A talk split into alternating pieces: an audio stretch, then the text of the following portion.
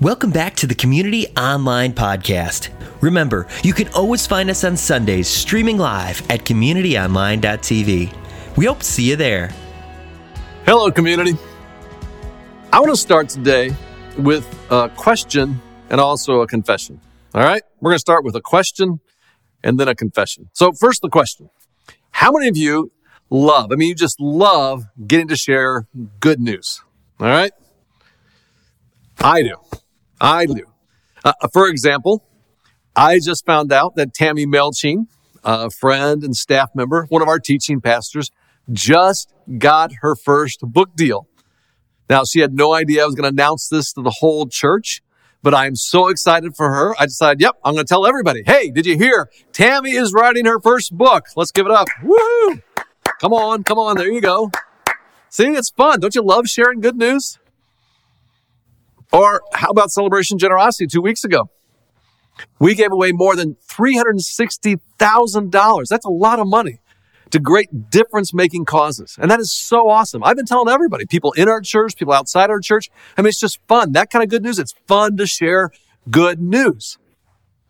Or how about the Bears beating the Commanders a couple weeks ago after 14 consecutive losses in a row? I mean, it felt so good to finally post some good news on socials about the Bears winning. It just feels good to share good news. Am I right? I mean, it's fun. It's positive. But here's the confession. You ready? The confession. I think it might be people like me who kind of messed up sharing the good news of Jesus for people like you. I think it might be people like me who messed up sharing the good news of Jesus for people like you. And here's why I say that. Like many of you, my life was changed by the love of God and the life of Jesus.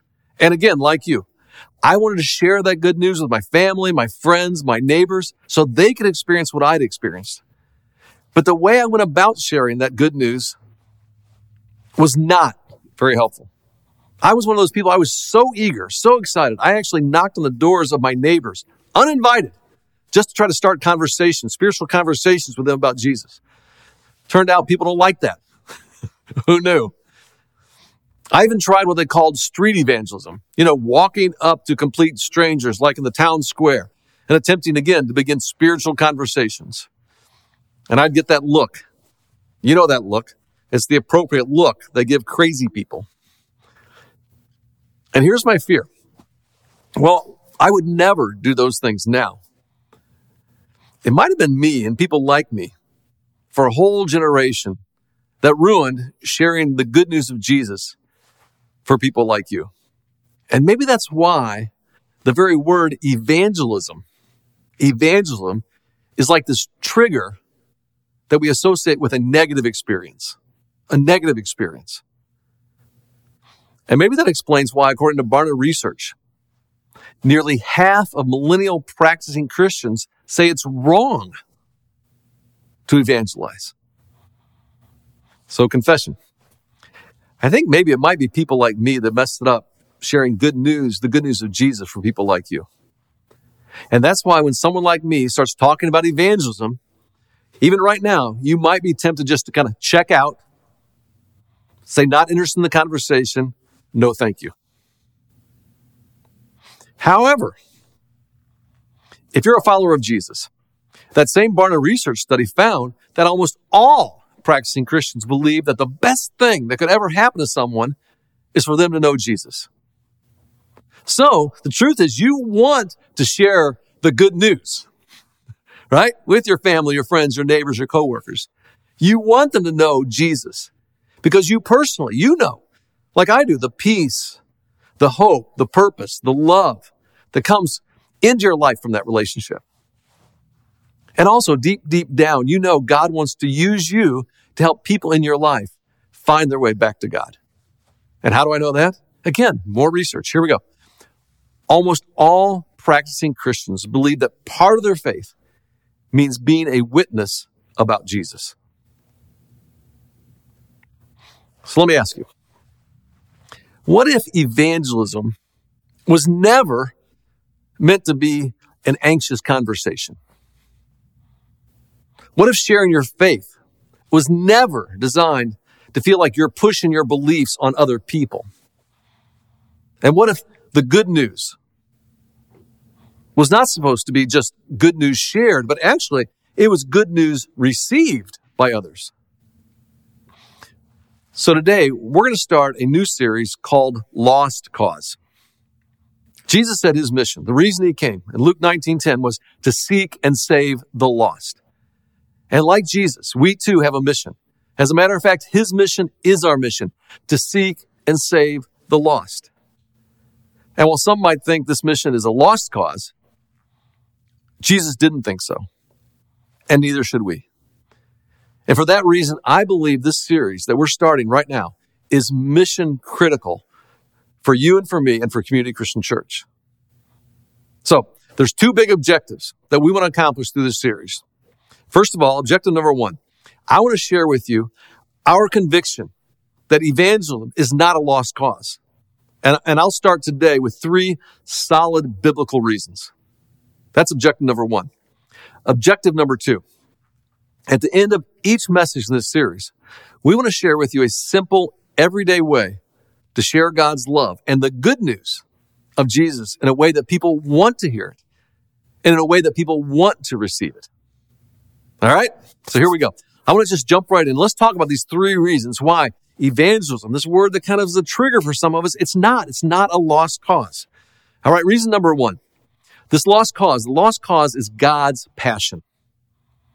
In his letter to the Romans, Paul reminds us of this. He says, But God demonstrates his own love for us in this. While we were still sinners, Christ died for us.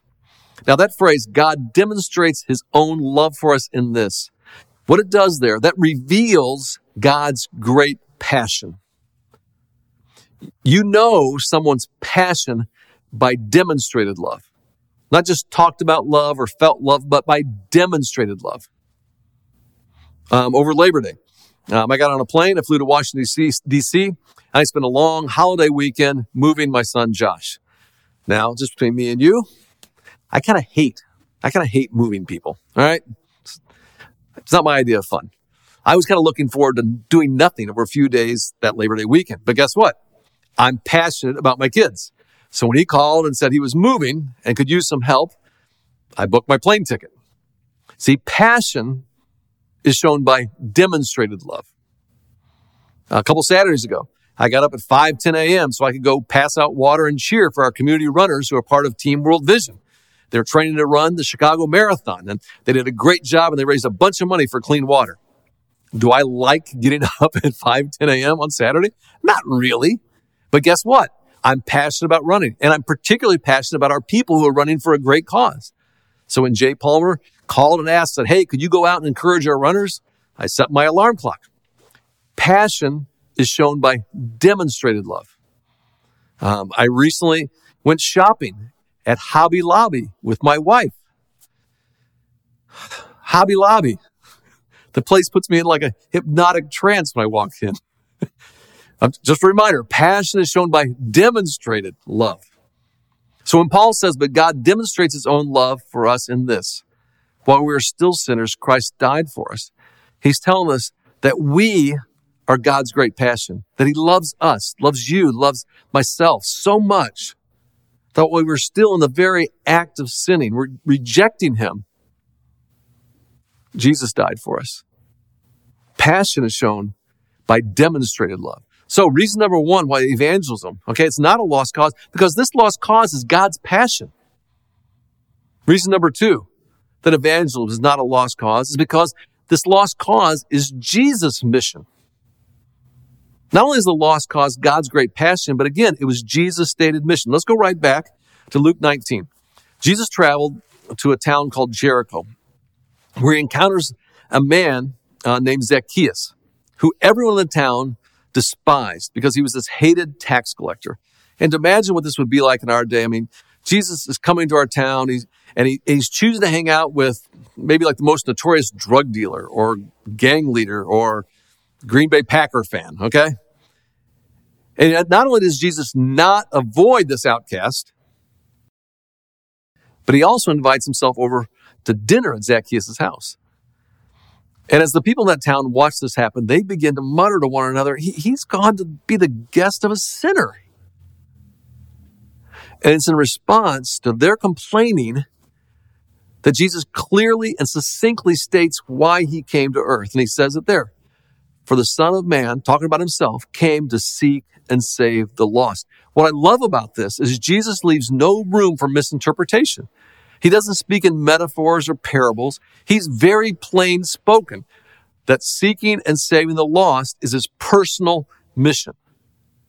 The lost cause is Jesus' mission. So, so not only is the lost cause God's passion and Jesus' mission, there, there's another reason why this word that makes us feel uncomfortable is not a lost cause, evangelism. Reason number three, the lost cause is our commission. After his death and resurrection, the very last thing Jesus says before he leaves planet Earth to return to the Father in heaven, he says this All authority in heaven and on earth has been given to me. Therefore, go and make disciples of all nations, baptizing them in the name of the Father and of the Son and of the Holy Spirit, and teaching them to obey everything I have commanded you. And surely I am with you always to the very end of the age. Go and make disciples of all nations. Jesus leaves us with a challenge to adopt his personal mission as our mission. And our commitment to the lost cause should be just as passionate as God's and just as personal as Jesus. So there you have it. There's three reasons. Very clear. The lost cause is God's passion. The lost cause is Jesus' mission. And the lost cause, it's our commission. And for those three reasons alone, we absolutely cannot give up on helping people find their way back to God. All right. So maybe you're feeling the conviction of of, of, of, of that cause and the why. Okay, but how? How? I mean, how do we share the love of God and the good news, the good news of Jesus? Well, here's what I'm certain of.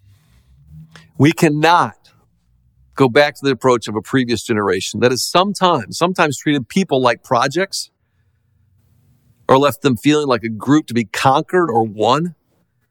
What we have to do we must approach people as people, just like us, who want to be heard, who want to be invited into relationship, and want to be empowered to live their own spiritual journey. And this brings us to our second objective for this series. We want to share with you a simple, everyday way to share God's love and the good news of Jesus in a way that people want to hear it and in a way that people want to receive it. Now, we call this way the blessed practices. And we believe these practices describe the way that Jesus carried out his mission. In fact, we believe bless is the way that God has always done it. Let, let me explain.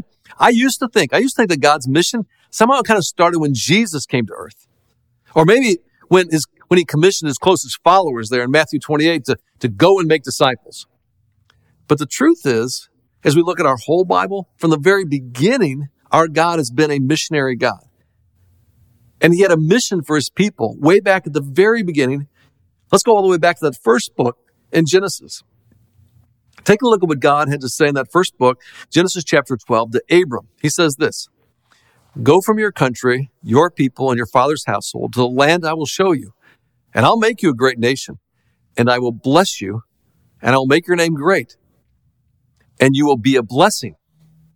And I will bless those who bless you, and whoever curses you, I will curse and all the peoples of the earth will be blessed through you. Now, I don't know if you caught this or not, but one word, okay, gets repeated five times in just those three short verses. Did you see it? God says to Abraham, I will bless you, and you will be a blessing, and I will bless those who bless you. And not only that, all the people of the earth will be blessed. You get it? Through you. There it is, right in Genesis 12. God's very first strategy for reaching the world was a blessing strategy. And there's really no better example for what it looks like to go and bless than the life of Jesus. The, the, the Gospels, the bi- biographies of Jesus, they give us numerous examples of, of Jesus teaching about the blessing, like on the Sermon on the Mount. Later on, he offered to bless the children. Come to me so I can bless you. And in the end, his whole life was a blessing. I mean, he was a blessing through his teaching, through his healing, and through loving people he encountered every day. And seeing that in the Gospels, me and some friends began to look closer at the life of Jesus to see if there were any recurring patterns and how we kind of befriended and blessed the people in his life. And the more we combed through the Gospels, and the more we began to research, we began to see some simple practices he routinely used over and over again. And then we, we, we, kind of put them all together and then we put them into a memorable acrostic so you could grab, kind of get a handle on it. And it was bless, B L E S S. Five everyday ways that Jesus loved his neighbor. And this is how we can join Jesus in his lost cause by engaging in these simple, everyday practices. And I'm telling you, these practices can help us revive evangelism, not as something we're afraid of, but instead of something we can embrace in a way that helps people receive the good news of Jesus as good news. These practices can help people, the people we care about, the people we love, find their way back to God. The blessed practices are simple, everyday practices that all of us can do to join Jesus in his lost cause. Let me briefly highlight the five blessed practices through Jesus' words and his own actions. B, all right, begin with prayer. When Jesus started his earthly mission, Luke 6 tells us that he went out on a mountain he prayed. See, prayer is both how you discover your mission and how you live out the mission. And the way you share God's love is beginning with prayer. And you pray for the people that, um, uh, that you love or the place that you love. The people that God has called you to or the place that God's called you to. L stands for listen asking questions and then listening was central to Jesus' life and teaching. Consider, for example, the blind man in Luke 18. Jesus doesn't assume the blind man wants to see. First, he asked, What do you want me to do for you? And then he listened. Any relationship starts with listening to someone's words and their life. And in fact, I'll tell you what, true listening may be the kindest and most loving gift you can give someone else. Then E, E stands for eat. Jesus liked to eat. Over and over again, we see this. And we, like, for example, in Matthew 9, we find Jesus with a tax collector. What, what's he doing there with the tax collectors and sinners? He's eating. In fact, it just says he was having dinner with Matthew, the tax collector. There's something about sharing a meal together that moves any relationship past acquaintance towards friendship faster than just about anything else we can do. Then comes S, the first S, serve. Jesus told us straight up, the Son of Man did not come to be served, but to serve. He modeled for us that once you begin with prayer, listen, and eat with someone, there's a good chance you'll discover how you can best love, how you can best serve that person that God is asking you to bless. And then finally, the last letter, And the second S. S stands for story. When people were ready to listen, Jesus would share his story. Like when Doubting Thomas came to him asking, How can we know the way? Jesus answered, I'm the way. I'm the truth and the life. No one comes to the Father except through me. When you befriend and bless people, they will feel relationally safe and in time will want to know your story. And then, and perhaps only then, you can tell them how the love of God and the life of Jesus has changed you. See, see, these are the five blessed practices. And at the end of each message in this series, we're going to challenge you to live them out. And I'm going to go back. I'm going to go back to the first one and start with this first one. First practice. B, begin with prayer.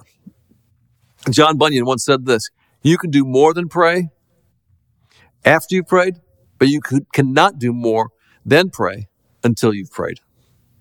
So prayer is where we must begin. And here's how we want to challenge you to do that. Begin by praying, you ready for this?